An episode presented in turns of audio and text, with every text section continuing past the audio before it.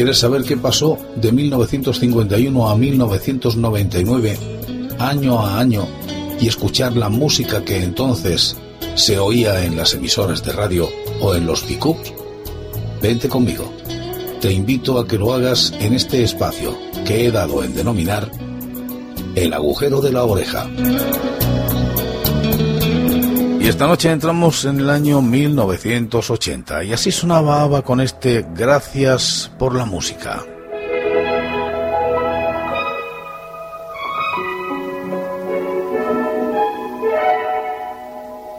Soy muy sencilla y algo aburrida tal vez.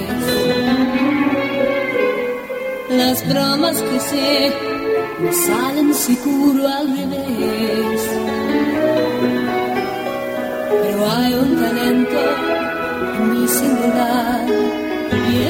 Tras ver el éxito obtenido en países de habla hispana con la versión en español de Chiquitita, ABBA decidió grabar una canción más en español para probar su éxito en el mercado hispano. El tema elegido para esta ocasión fue I Have a Dream, que en español se convirtió en Estoy soñando. El sencillo fue bien recibido en México, Argentina, Chile y España, y este éxito los convenció de que deberían grabar un disco totalmente en español.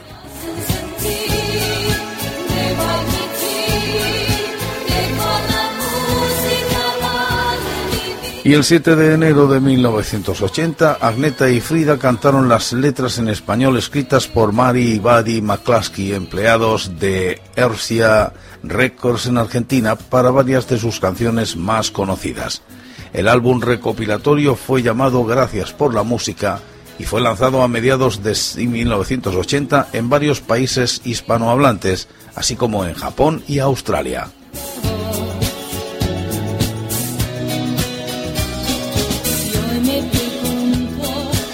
El álbum fue bien recibido por el público y junto con varios sencillos lanzados de esta compilación como Gracias por la música y Dame, Dame, Dame, el grupo se volvió muy popular en Iberoamérica.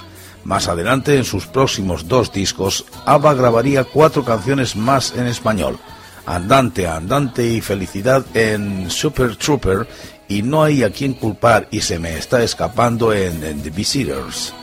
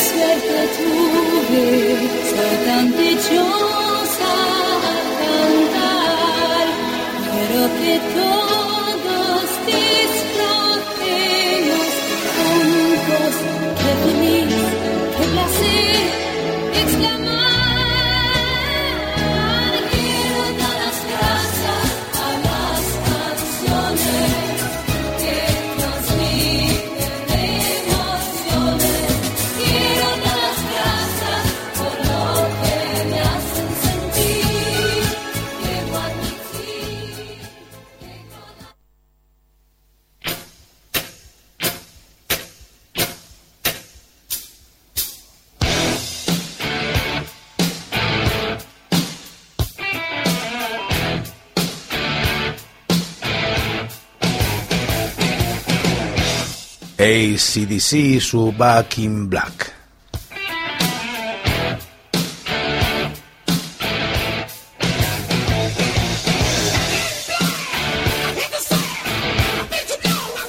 Aunque llegaron a Gran Bretaña en pleno auge del punk rock, en poco tiempo tuvieron una enorme aceptación del público. El álbum Black in Black 1980 alcanzó el primer lugar de la lista de los discos más vendidos del país y los catapultó a Estados Unidos.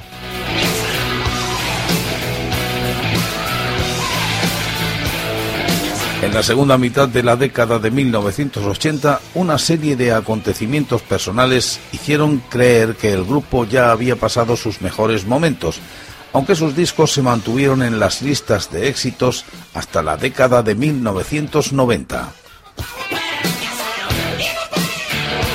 En 1993 el, sencillo Big Gun que utilizaron para la banda sonora de la película El último gran héroe de John Karinan e interpretada por Arnold Schwarzenegger alcanzó de nuevo las listas de los más vendidos en Gran Bretaña. En 1995 grabaron el disco Ball Breaker, en el 2000 lanzaron Steve Upper en el que proclamaban su fidelidad al rock más rebelde y en el 2008 lanzaron Black Eyes. Han vendido alrededor de 200 millones de álbumes en todo el mundo y de ellos 70 millones han sido vendidos en los Estados Unidos. Back in Black ha vendido más de 50 millones de unidades en el mundo y más de 22 millones solo en Estados Unidos. De manera que es el quinto álbum de mayor venta de todos los tiempos y el segundo entre los álbumes más vendidos de toda la historia detrás de Thriller en el mundo. Han llegado a ocupar el cuarto puesto en la lista de VH1, los 100 mejores artistas de hard rock, y ocuparon el séptimo puesto en la lista de la MTV, las mejores bandas de heavy metal de todos los tiempos. Además, la canción Back in Black se ubicó en el segundo puesto en el programa Las 100 más grandiosas canciones de hard rock del canal VH1. También la revista Q Magazine les colocó en el primer lugar en su lista los 50 grupos que debes ver antes de morir.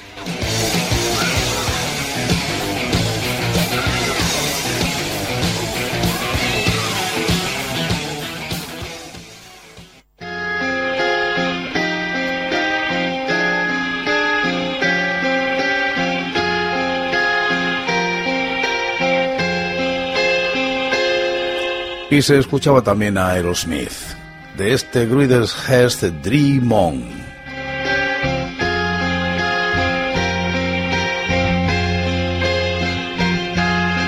En medio de la grabación del sexto álbum de estudio Night in the Rats de 1979, Howe Perry dejó la banda y formó The Joe Perry Project.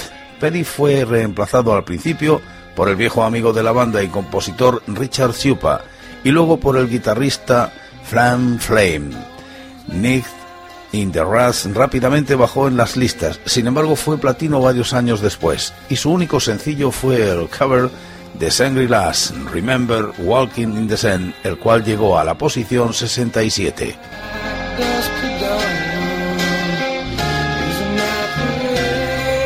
La banda siguió de gira en apoyo a Nick the Rods con el nuevo guitarrista Jimmy Crespo a bordo, pero en 1981 la popularidad de la banda había disminuido. Steven Tyler colapsó sobre el escenario durante una actuación en Portland, Maine, a principios de 1980. También en 1980 Aerosmith lanzó su álbum Grill Hits.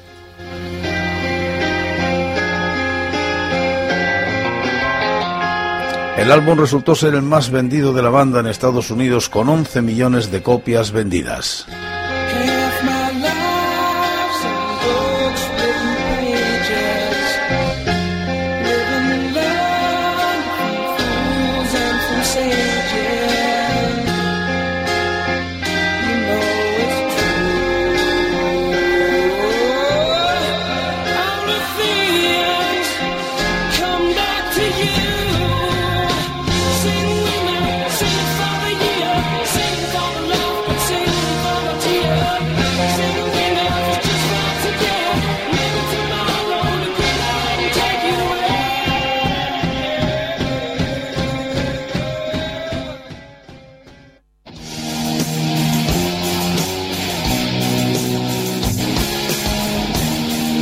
Ahora escuchamos a Black Sabbath con Heaven and Hell.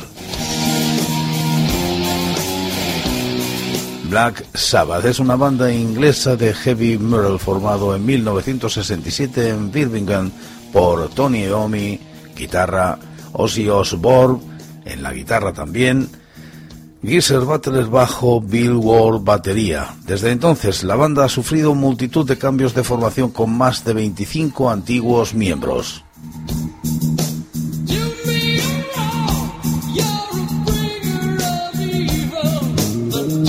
Formados originalmente como una banda de blues rock llamada en un principio Polka Talk y posteriormente Earth, la agrupación incorporó letras sobre ocultismo y terror con guitarras afinadas de modo más grave, cambiando su nombre por Black Sabbath y consiguiendo varios discos de oro y platino en la década de 1970. Al ser una de las primeras y más influyentes bandas de heavy metal de todos los tiempos, Black Sabbath ayudó a desarrollar el género con publicaciones tales como Paranoid, álbum que fue cuatro veces disco de platino. Han vendido más de 15 millones de copias solo en los Estados Unidos. Ozzy Osbourne fue despedido de la banda en 1979 para ser reemplazado por Rainy James Dio, antiguo vocalista de Rainbow. Sin embargo, Black Sabbath vio como a lo largo de las décadas de 1980 y 1990 pasaron cuatro vocalistas más, Ian Gillen, Glenn Hughes, Ray Gillen y Tony Martin. La alineación original se reunió en 1997 y publicó un álbum en directo, reunión cuya canción Iron Man ganó el premio Grammy en 2000, 30 años después de su publicación original en Paranoid. La alineación de comienzos de los años 1980 se reunió en 2006 bajo el nombre de Heaven and Hell, título sacado del álbum Blood Sabbath del mismo nombre.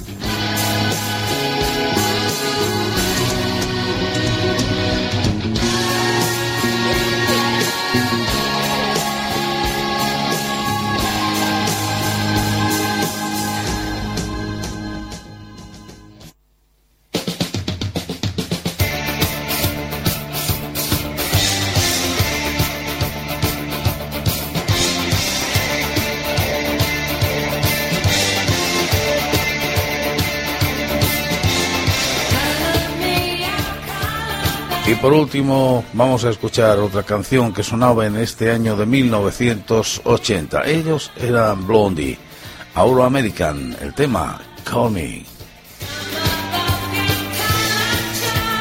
Call Me es una canción de Blondie, una de las principales bandas estadounidenses de la corriente musical llamada New Wave. Lanzado en 1980, Call Me encabezó las listas de sencillos tanto en los Estados Unidos como en el Reino Unido donde se convirtió en su cuarto número uno. La canción fue el tema principal de la película American Gigolo que supuso el lanzamiento como estrella de Richard Gere.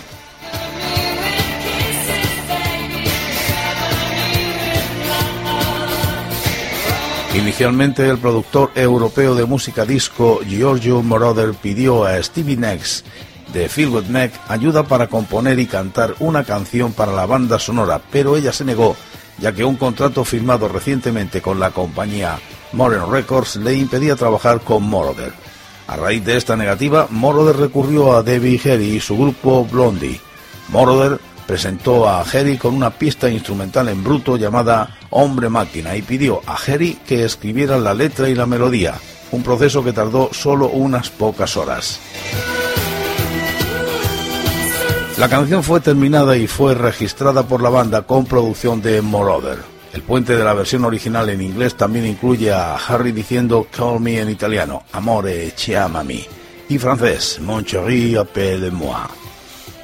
En los Estados Unidos la canción fue lanzada por tres compañías discográficas diferentes.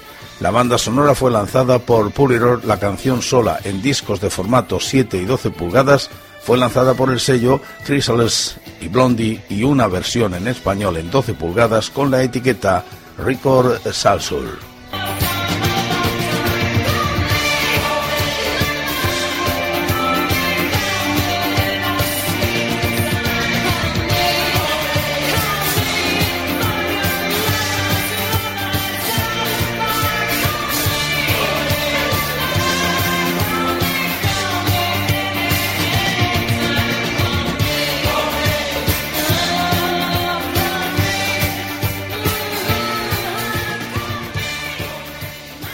Vamos a ver qué se estrenaba en televisión española en aquel año.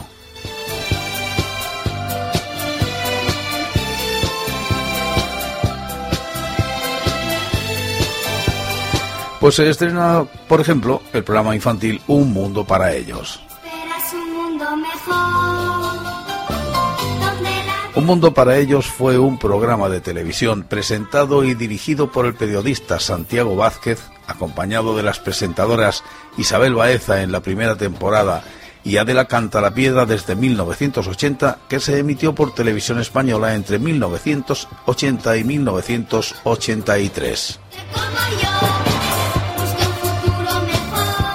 El espacio fue definido según la presentación realizada por la cadena de televisión que lo emitió como un programa informativo que presenta la problemática entre dos generaciones en un tono positivo y en busca de soluciones al tema generacional y de comprensión mutua entre padres e hijos. Se trataba, por tanto, de un espacio en el que semanalmente se abordaban asuntos que de una u otra manera afectaban a la convivencia familiar como salud, educación, vida sexual, ocio, etc. El programa contaba además con el asesoramiento del médico José Mellado. El programa dependió primero de los servicios informativos de Radio Televisión Española para pasar en 1982 al área de programas. A lo largo de su andadura televisiva contó con varios redactores, Miguel Espín, Eulalia Sacristán y Gloria Lomana. Desde el comienzo de sus emisiones el programa contó con el favor de los espectadores. En una época en la que con una única cadena de televisión emitiendo en España no existía la medición de audiencias, se hacía un seguimiento del grado de aceptación de los distintos programas. Así, durante 1980, Un Mundo para ellos se situó como el tercer espacio de televisión mejor valorado en el país con una puntuación de 8,2 sobre 10, solo detrás de Más vale prevenir y el hombre y la tierra.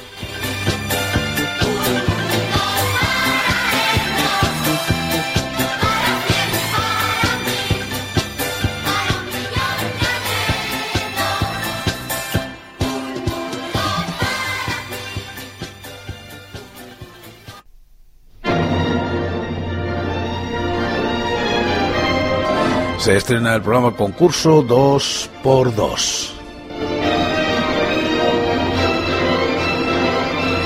x 2 2x2 fue un programa de televisión emitido por Televisión Española en 1980 con realización de Fernando García Tola. Una de las primeras apuestas del periodista Tola para televisión se trataba de un programa de entrevistas que, según declaró la propia televisión española, seguía la línea de éxito de estudio abierto de José María Íñigo. El éxito del espacio se fundamentó en la combinación de dos presentadoras jóvenes, Isabel Tenaille, bien conocida por el público tras su paso por el magazine Gente Hoy, y Mercedes Milá, procedente de la información deportiva en el que fue su primer programa de entrevistas.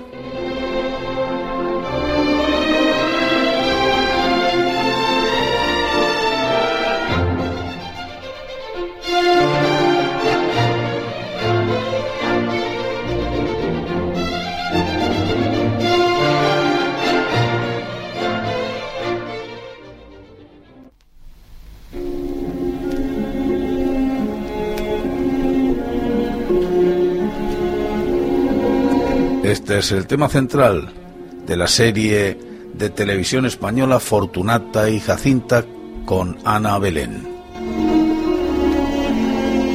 Dirigida por Mario Camus, con guion del propio Mario Camus, de Ricardo López Aranda, Pedro Ortiz Armengol, sobre la novela de Benito Pérez Galdós. La música de Antón García Abril y la fotografía de Juan Martín Benito. El reparto estaba encabezado por Ana Belén, con Maribel Martín, Fernando Fernán Gómez, Mario Pardo, Charo López, Francisco Raval, François-Henri Gendron, María Luisa Ponte y Jean-Marc Thibol. Producida por Radio Televisión Española, era un drama ambientado en el siglo XIX. Una serie de televisión de 10 episodios adaptación de la conocida novela de Perito Pérez Galdós. La acción se desarrolla entre los años 1865 y 1876.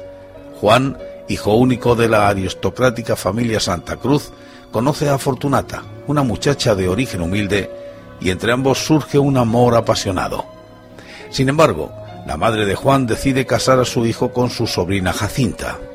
Después del viaje de novios, Jacinta, cuya principal ocupación son las obras benéficas, empieza a inquietarse por no quedarse embarazada y aprende a sufrir.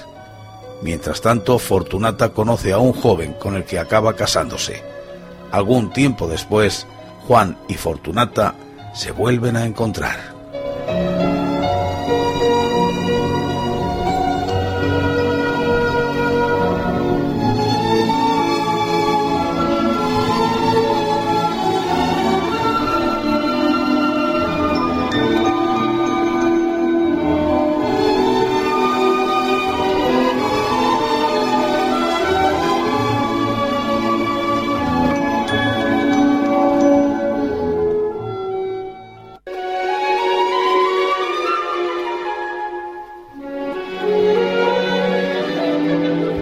También se estrena la serie de televisión El Español y los siete pecados capitales con Juanjo Menéndez. La serie El Español y los siete pecados capitales, basada en la obra original de Fernando Díaz Plaja, según adaptación libre de Juan Miguel Lamet, comienza a emitirse esta noche, en siete episodios de 40 minutos cada uno, decía un comentario en prensa. La pareja de actores Jesús Puente y Juanjo Menéndez interpretan a los dos protagonistas del programa, Marcelino Fernández Carballo y su compañero Margallo.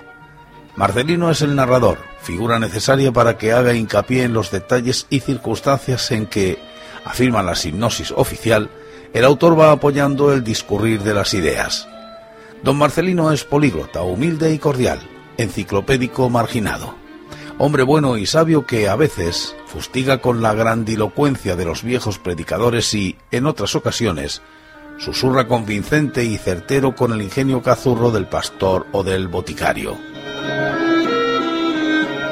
Don Marcelino es contratado para dictar en un Ateneo una serie de conferencias sobre el español y los siete pecados capitales. Margallo es el director del Ateneo, pero la convocatoria no tiene éxito. Casi nadie acude, claro es, añade la hipnosis oficial de televisión española.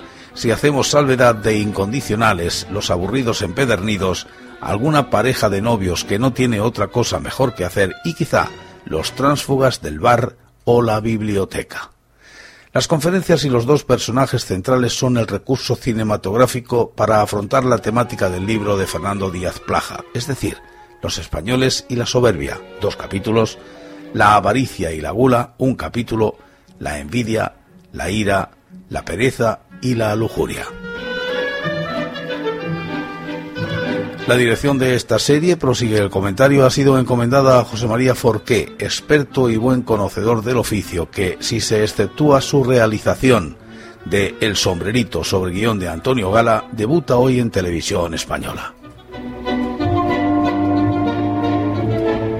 La producción del programa, que incluye un reparto de 31 actores, además de los protagonistas, ha sido producida enteramente por una empresa privada, Ecofilm Sociedad Anónima, con un presupuesto de 45 millones de pesetas, según confirmó a El País el guionista y adaptador Juan Miguel Lamet. Un presupuesto que, a la espera de su aceptación por parte de la audiencia, constituye una inversión muy rentable para la televisión estatal cuyo presupuesto para programas similares de producción propia es, por regla general, el doble de lo que ha costado la adaptación de este libro reportaje de Díaz Plaja.